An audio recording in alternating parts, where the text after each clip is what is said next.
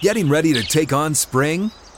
Make your first move with the reliable performance and power of STIHL tools. From hedge trimmers and mowers to string trimmers and more, right now save $30 on the American made STIHL FS56 RCE trimmer.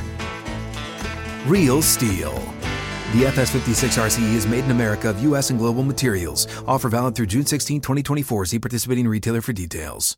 Welcome into Outkick the Show. I'm your fearless leader, Clay Travis. The World Cup opener for the United States just ended minutes ago. We got a 1 1 tie, a draw, as it were. Uh, we were up 1 0 with about 80 minutes to go, uh, or 80 minutes into the game, well into the second half. And I saw a lot of it over the weekend, unfortunately, as a Tennessee fan really bad, unnecessary, reckless challenge in the box by Walker Zimmerman, I believe. I haven't had a chance to read. I watched the whole first half while I was also doing the final hour of Clay and Buck, uh, my radio show.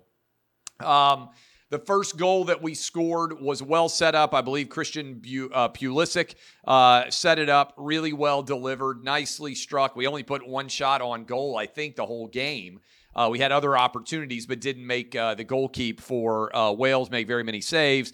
Uh, but we give up what is likely to be a very, very important goal off a penalty kick. Bad, totally unnecessary. Gareth Bale has his back to the goal. Even if he gets possession, he's not going to have the ability to immediately score a goal. He's probably going to have to pass the ball to somebody else. Totally unnecessary challenge. Uh, penalty kick, rightly rewarded. Uh, and awarded there. And Gareth Bale took it in, uh, put it in the uh, top right corner, I believe, on that penalty kick. So we end in a 1 1 tie. For those of you out there who are not big soccer fans, we are in a group with Wales, England, and Iran. Uh, and only two of those four teams will advance. Iran is the weakest of the group. They got absolutely drubbed by England to such an extent, it's probably very unlikely that Iran is going to have a chance. So, two of the three will advance between Wales, England, and the United States. If we had won this game, we would have been in phenomenal shape. Basically, no matter what happens against England, if we had beaten Iran, we would be going to the knockout round, to the round of 16. With a tie against Wales, uh, I think you have to presume, at least it should be the case, that everybody will beat Iran. Uh, then it will come down to goal differential against both England and Iran. That is the most likely outcome. We would have been in an incredible position if we had been able to hold on and not give away that lead, especially to give it away on an awful, unnecessary, reckless challenge was tough. As I said, between this and the University of Tennessee, I saw a lot of bad defense being played in two different footballs, uh, depending on what part of the world you live in. So, U.S. gets the draw. Uh, was not the result we wanted, was not the disastrous result that it could have been. Again, I think it's going to come down to goal differential. Should beat Iran, probably will lose on Friday to England. Uh, if we could tie with England, that would be fantastic. Obviously, if we could win, that would be extraordinary. Uh, but we'll be fairly substantial underdogs against the English on Friday. Uh, and then we'll close out uh, on Sunday, or sorry, next week against Iran. I think Monday or Tuesday. I'm not sure what day that game will be played on. Um, so. Uh, that is my World Cup reaction to the game that just ended. Uh, and for those of you who don't know, the top four, uh, sorry, the 32 initial World Cup teams, top two will advance to the round of 16. Uh, it would be a good result if the U.S. could at least get into the round of 16, which is the knockout stage, basically like the Sweet 16 in the NCAA tournament. At that point, you would go to added time, you would go to shootouts. Uh, there has to be a result once you get to the world round of 16. You can't have uh, any ties as uh, the result. So uh, that is the takeaway from uh, from what happened in the World Cup game that just ended over the weekend. Biggest loss in 20 years for the University of Tennessee. South Carolina absolutely dominated and destroyed Tennessee. I frankly don't know what happened on the defensive side of the ball. It was an inexcusable performance. South Carolina put up six points against Florida, seven points against uh, uh, uh, Georgia, 10 points against Missouri. Uh, this is not an elite offense. Tennessee made them look like the greatest offense in the history of college football. They gave up 63 points. It was such a poor performance that unfortunately it detracts from what otherwise was going to be a good season. Now, if Tennessee can still beat Vanderbilt, which I'm not confident they will do now that Hendon Hooker is out, which I'll talk about in a moment, uh, then Tennessee could still go 10 and 2, whatever. It's a good season. I would have taken 10 and 2 before the season started, but you don't get opportunities very often to play for national championships.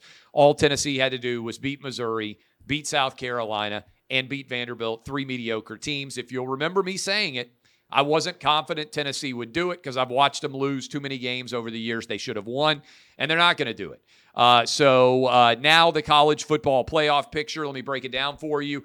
Uh, I will be in Columbus this coming weekend. Uh, and uh, I will be in Columbus for obviously the Michigan Ohio State game with the big noon kickoff crew. Should be an electric atmosphere there because it's a playoff game effectively. Whoever wins that game is going to the college football playoff. Georgia, if Georgia beats Georgia Tech, which they are a big favorite to do, will be in the college football playoff no matter what happens in the SEC championship game. So you basically have two games uh, to decide two playoff spots. Georgia's a big favorite and then whoever wins the Michigan Ohio State game with Ohio State as a substantial touchdown plus favorite. If Ohio State wins, they're in. If Michigan wins, they're in. Okay, that's two spots. What happens with the other two? Well, TCU got a monster win over Baylor, literally running clock field goal to end the game. And we also saw USC outlast UCLA. If USC beats Notre Dame and wins the Pac 12 championship, the Trojans are going to be in. If TCU beats Iowa State and then wins the Big 12 championship, they're definitely in. So I would say the leaders in the clubhouse right now, uh, with two more games to go for each of them, uh, is right now Georgia, Ohio State, or Michigan, whoever wins, TCU, and USC. That is the playoff right now. If either USC or TCU loses, then you end up in potentially a debate. One loss TCU, uh, one loss Clemson, one loss Michigan or Ohio State. Uh, there are a bunch of different directions that people could go as they analyze those overall breakdowns. But right now, leaders in the clubhouse, four teams that would go, if they win out, basically controlling their own destiny Georgia, the winner of Michigan, Ohio State, um, and USC and or uh, TCU. Okay, in no particular order. Although I think it would be uh, again, we still have to see what happens in the Big Ten championship, SEC championship. If LSU wins out, they beat uh, A&M this weekend, and then they also were to beat Georgia, they would put themselves into the mix. Otherwise, barring Bedlam, uh, there are not a lot of moving parts there. In addition to Tennessee getting absolutely wrecked, and that's what it was, it was an absolute wreckage. It's one thing to lose a close game. Tennessee was absolutely dominated, crushed, obliterated by South Carolina. Indefensible defensive performance. Hendon Hooker tore his ACL and is out for the season. So you think about how fine the line between success and failure can be in college athletics, certainly in athletics in general. When kickoff happened for Tennessee, in that game against South Carolina. They had a chance to go to the playoff, they had a chance to win a national championship, and their quarterback had a chance to win the Heisman Trophy. By the end of that game, really early in the fourth quarter, even, Tennessee had no chance to go to the playoff, uh, no chance to win the national championship, and starting quarterback Hendon Hooker was out with a torn ACL. I hope he recovers well. He has meant a ton in terms of coming back in and making an impact for Tennessee but it was an absolutely devastating loss for Tennessee, not only in the football field, but as Hendon Hooker was injured. Wish him well uh, in his recovery there. Brutal, tough, very devastating injury that he suffered. And he's not going to be back healthy to be able to throw for NFL teams uh, by the time we get to February. Um, so NFL teams are going to have to look at all the film that he put out there instead of being able to come and see him work out. He won't be able to do the combine. That likely will hurt, I would think, his draft status fairly appreciably. And uh, we will see where Hendon Hooker ends up getting drafted as someone is going to have to take him knowing that he may well not be ready even for the fall, depending on how well he recovers from that ACL injury. All right, several other storylines. How about my Tennessee Titans getting the win over the Green Bay Packers to effectively, it would appear, in the Green Bay Packers' chances unless they win their final six games of being able to make the playoffs and uh, and and go after another championship with Aaron Rodgers, another Super Bowl. Um, let me go through really quickly everything that happened in the NFL. I'll give you my takeaway from all of those games, uh, as well as continue to break down what we're looking at in uh, college football. Uh, the Falcons got past the Bears. Um, we had a great outkick six pack, by the way, five and one in that. Also went nine and five in uh, college football. The picks are back above 500. Have been really good the past couple of weeks. Bills outlast the Browns. How about the Bills Mafia being out there helping their guys to get to the airport after five to six feet of snow came in, uh, getting their guys to the airport so they could play that game in Detroit. Uh, Browns soon will be able to get Deshaun Watson back, although I don't think it's going to matter. Eagles outlast the Colts. Jeff Saturday, I think you have to say, pretty good debut so far. Uh, but the Eagles on that final drive quarterback sneak from Jalen Hurts to win by one, bounce back from a disappointing loss uh, that we saw against the Washington Commanders. Uh, the Patriots uh, get the win over the Jets. Why in the world are the Jets kicking the ball straight to uh, the kick return man for the Patriots for the walk off punt return touchdown?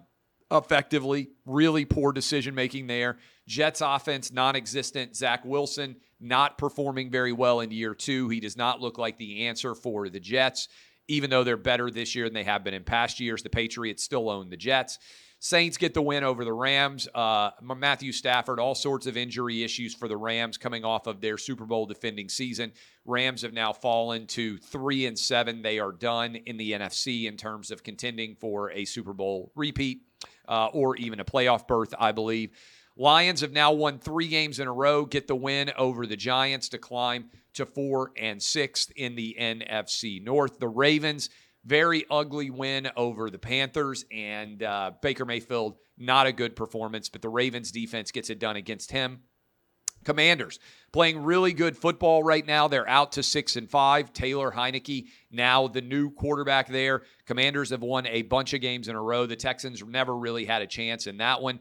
In overtime, the Raiders get the win over the Broncos. The Broncos have since released Melvin Gordon. They're sitting at three and seven. They've committed almost $250 million to uh, Russell Wilson, and that experiment is not going very well at all as they sit at three and seven, and their season is effectively over. Cowboys dominate against what had been the eight and one Vikings, 40 to three, obliteration there. The Bengals get past the Steelers uh, and the Chiefs uh, are now in uh, the uh, in the clubhouse, so to speak, uh, with that win over Justin Herbert. Chiefs continue to own uh, the Chargers as we break all of this down. I'll give you a breakdown of the playoff picture tomorrow, but that is uh, my NFL analysis of the weekend that was. A bunch of other big stories that are out there and worth discussing. CBS has authenticated the Hunter Biden laptop. Two years after the Hunter Biden laptop, for anyone with a functional brain, we all knew it was real based on the New York Post uh, stories, based on Miranda Devine's excellent work, based on her entire book that she published, Laptop from Hell.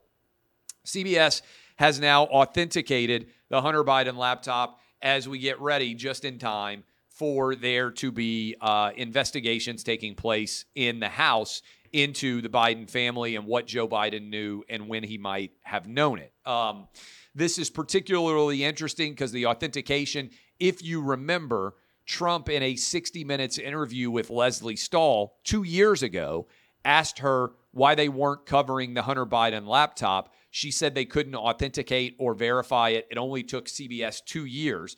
What did they do to authenticate and verify it?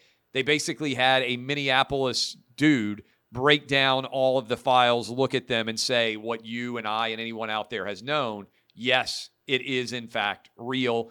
All of the laptop is legitimate. Um, so that is going on. And right after that, we'll continue the discussion. But first, a momentary break. You ready? Showtime.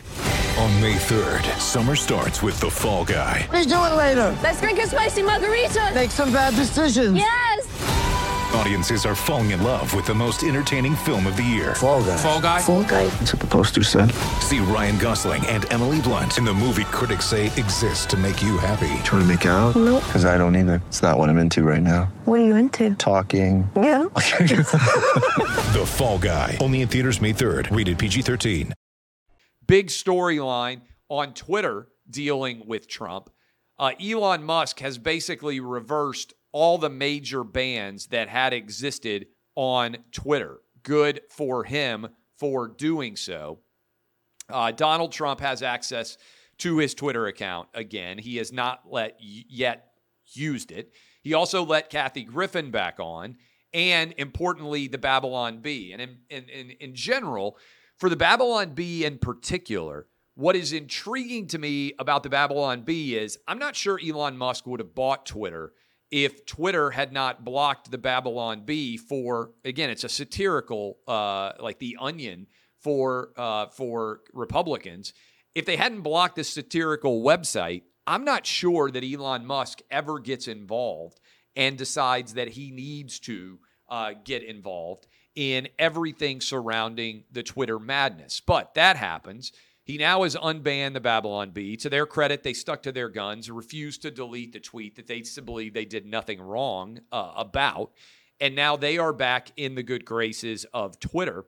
Donald Trump is also back. Jordan Peterson, there have been a lot of people that have been cleared, but Trump, the question that I think is fascinating for Trump is will he return to Twitter?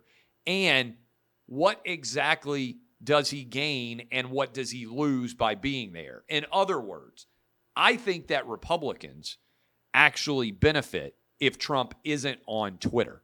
Uh, by which I mean, when he's on Twitter, Democrats have basically decided that Donald Trump is Hitler, Donald Trump is Satan, Donald Trump is pure evil. When he's on Twitter, they're able to focus all of their fusillade on Donald Trump. And I think that works against Republicans and independents. So, will Trump come back? One of the interesting things about this, and Elon Musk let everybody vote, and the vote was 52 to 48 to let Trump back on. Remember, I'm in favor of everybody being on Twitter. I think, especially if you are a political candidate, democracy uh, is uh, needs and demands that you have as much access to the political opinions of people you might vote for as possible. So, Trump is obviously a fount of opinions on Twitter that helps people to make a decision about whether they want him to be or not be president of the United States. So I don't think that we should be banning anyone personally from Twitter, from social media in general, certainly if they're a political candidate. Um, but what is a really big question out here is is it good for Trump to have Twitter? Because I think it's actually better for him not to have Twitter because it makes the focus more on Joe Biden and less on himself. We'll see what ends up happening with Joe Biden because obviously, as these investigations into the laptop, which remember 51 top uh, uh, national security experts all said was Russian disinfo, there's hardly any negative fall, uh, fallback for them off being 100% wrong about that allegation and almost zero uh, accountability for it uh, from the media to hold all these people accountable who put their names as national security advisors on this document to claim that the Hunter Biden laptop looked like Russian disinfo. So I think that is substantial and significant, but Trump is going to have to make a decision about whether or not to get back on Twitter. Um, I applaud and appreciate Elon Musk essentially saying that his standard is that you should be able to share information on Twitter and that we really should have a robust marketplace of ideas. And remember, what left wingers are now saying is if you have opinions that they don't like, you shouldn't have the right to share them. And this is a scary proposition that I believe dis- uh, deserves more attention. Look, I'm going to vote Republican just based on that. Just based on the fact that I, like Elon Musk, am a free speech absolutist, that is going to make a difference for me in terms of how exactly I decide uh, to vote going forward. I'm always going to vote for the party that supports the marketplace of ideas the most. Um, other news Bob Iger is back at Disney. This is a crazy story. just a few months ago in July, the Disney board signed Bob Chapek to a three year contract extension. Um, and this is, uh, you know, probably going to cost them tens of millions of dollars, maybe even a hundred million dollars, in order to be firing Bob Chapek, and they are replacing him with Bob Iger. Now, what do I think is going on here? I think there's a panic in many different companies out there over the cost of streaming and the fact that simultaneously, while streaming costs are skyrocketing, uh, that you are dealing with cord cutting vanishing. In other words, I've been arguing this for a long time, and it's one of the things that I'm 100% right about, I believe. Everybody has been trying to argue oh, Disney is just going to move from having cable company, uh, all these companies like ESPN and the like, all the money that they make off ESPN, for instance, they're just going to move to streaming. And they're going to step off of the sinking boat of the cable and satellite bundle, and they're going to step onto a brand new boat, which is streaming. The problem is there are actually two sinking boats right now. Most recent quarterly earnings report, Disney lost a lot of money on streaming, and right now they are negative $8 billion on streaming. Let me repeat that. Disney has lost $8 billion on streaming. Simultaneously, the number of cord cutters is skyrocketing. Why is that happening? Well, because a lot of people are making a decision wait a minute, do I want cable or do I want to have all these different streaming services? Because remember, you're not saving money. What you have to have now, especially if you're a sports fan, I've been arguing this for a long time too, is you have to have the typical cable and satellite bundle and you also have to have all the streaming services. For instance, if you wanted to watch the Titans against the Packers, Thursday Night Football is on Amazon. So you got to have an Amazon Prime subscription. Now, in order to watch a lot of college football games, you have to have an ESPN Plus subscription. And so you're having to stack up all these different subscriptions, and you still have to have a cable and satellite package. So instead of saving you money, it's actually costing you more. So a lot of people are saying, okay, I'm going to go streaming instead of going with a cable and satellite subscription. So while they're losing $8 billion, they also are starting to lose substantial dollars in their cord cutting business. And that's why you've seen, honestly, if you look, that's why they've been raising the cost to go to the amusement parks so much. It's now almost $200 to go to Disney World on some days. $189, I think, is the top charge now to get in. Uh, I mean, look, I got a family of five in order to go to Disney World now and take my three boys, we're almost going to have to pay $1,000 a day. And that doesn't include the cost to get there. That doesn't include uh, what we're going to spend when we're there. And it doesn't include the cost of lodging, cost of uh, you know transportation, all that stuff. I mean, you are to the point now where in order to take a Disney family vacation, you have to actually be pretty wealthy because you can't get into Disney World very affordably. Again, for my family of five, it might cost us $1,000 a day to go to the Magic Kingdom, to go to Epcot, to go to Animal Kingdom, any of those. And given the fact that most people are going multiple days, you're talking about a $10,000 family vacation easy when the average family of four is making fifty or sixty thousand dollars in the country. Uh, uh I mean, in the whole year that is canceling out the possibility of even being able to go to Disney World for a lot of people. And I used to go, by the way, when I was a kid, and we would camp out Disney World. We would stay in a camper at Fort Wilderness. My sister, my mom, my dad. I need to figure out exactly what that used to cost. It was basically nothing. That's what we did on family vacations. We would go to Disney World. So I think there's a panic setting in. And I think that Disney is is like, "Oh my goodness, we right now are losing money on the cable satellite bundle. We're hemorrhaging cash on streaming. We've got two different le- losing businesses. The only way we're making any money at all now is by basically charging extor- exorbitant rates for people to be able to go to Disneyland or Disney World. And there's a panic that's set in. Uh, and then you toss in the fact that they're feuding like idiots with uh, the state of Florida over the Don't Say Gay bill, which basically just says, hey, we're not going to teach sexuality uh, in classrooms to kindergarten, first, second, third graders. Um, and I think they panicked and said, let's go get Bob Iger. Bob Chapek is not up to this job. And that's how he ended up uh, getting that job back. Um, so this is uh, this is pretty wild. It's challenging. Uh, simultaneously, by the way, Disney is trying to figure out, as many companies are, what's going on with sports gambling. And I don't know how many of you read, there's a four part series.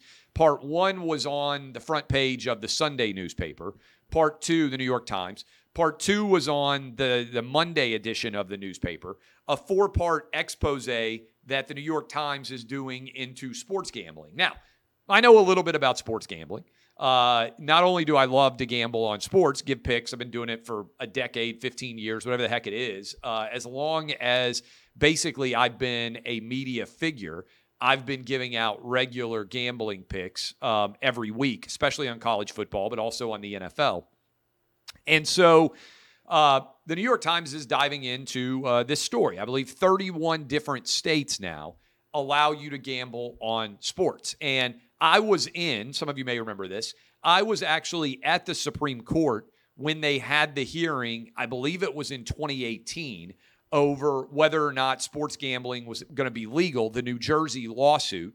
Uh, because remember, it was actually Democrats uh, that stopped sports gambling in conjunction with Republicans from passing because they had a PASPA, a law that disallowed sports gambling anywhere but uh, but basically Las Vegas, the state of Nevada. And so there was a big lawsuit, uh, and it went all the way to the Supreme Court. New Jersey sued, and New Jersey won. And since then, 31 different states. And I was there watching that argument. I've been in favor of states individually under federalism being able to make decisions about whether or not sports gambling is legal in their market. And so we've obviously had relationships with a lot of different sports gambling companies at Outkick, uh, Fox. I was on a sports gambling show for four years daily, as many of you know. Uh, Lock It In, which turned into Fox Bet Live. Uh, so look, I've talked and been a big part of the sports gambling community for a long time. So the New York Times basically has decided that sports gambling is unacceptable. That's the uh, underlying story of uh, uh of this four part special, this expose that they're doing. But they didn't even mention that the Athletic, which has lost hundreds of millions of dollars, which the New York Times wildly overpaid for, has its own sports gambling deal, and that the company was trying to sell itself to sports gambling companies when the New York Times ended up buying it. So the New York Times does this huge expose on sports gambling. They're attacking all different parts of the industry and they barely mention for like two sentences in the middle of probably 15,000 word piece before all is said and done. They barely even bother to mention that the athletic owes much of its revenue to sports gambling and that the New York Times itself is making millions and millions of dollars off of the same thing that they're putting on the front page of the newspaper and saying it's unacceptable. Why didn't the New York Times write about the athletic and the fact that sports gambling was one of the reasons why they bought the athletic? And that the athletic has been aggressively trying to sell itself to sports gambling companies, either to buy them outright or to get millions of dollars to help to cover up all of the hemorrhaging losses that they have. Look, you can have whatever position you want to have, but not covering your own company while you point out at everybody else and say that they are awful uh, in the sports gambling industry is, I think, unacceptable. And the New York Times should have to do a multi thousand word piece analyzing the athletic, sports gambling, the hundreds of millions of dollars that it's losing, and actually cover itself and hold the company to the same standard that they're trying to hold the rest of the country to. Look, my position is pretty straightforward on virtually every issue, right? If you want to gamble on sports, go do it. I am for adults being able to make decisions for adults, right? Uh, sports gambling, alcohol, uh, whatever you want to do, as long as it's not harming someone else and there are consenting adults involved, I think we should have the freedom to be able to do it. That's my position in general. It's crazy to me that the New York Times is attacking other groups for doing exactly what they are doing. The hypocrisy is crazy. They should have to cover that aggressively. All right. I will be back tomorrow. Uh, I will be here on Wednesday. Uh, and then I am headed uh, Thanksgiving. I hope all of you have fantastic Thanksgivings. I'm thankful for all of you. I hope you have phenomenal times with your families. Uh, I will be here on uh, uh, Monday, Tuesday, Wednesday, and then I will have Thanksgiving, and then I'm headed up to Columbus, Ohio for the Michigan Ohio State game uh, to close out the college football regular season with the crew at big noon. I appreciate all of you. DBAP unless you need to SBAP. I am Clay Travis. This has been Outkick the show.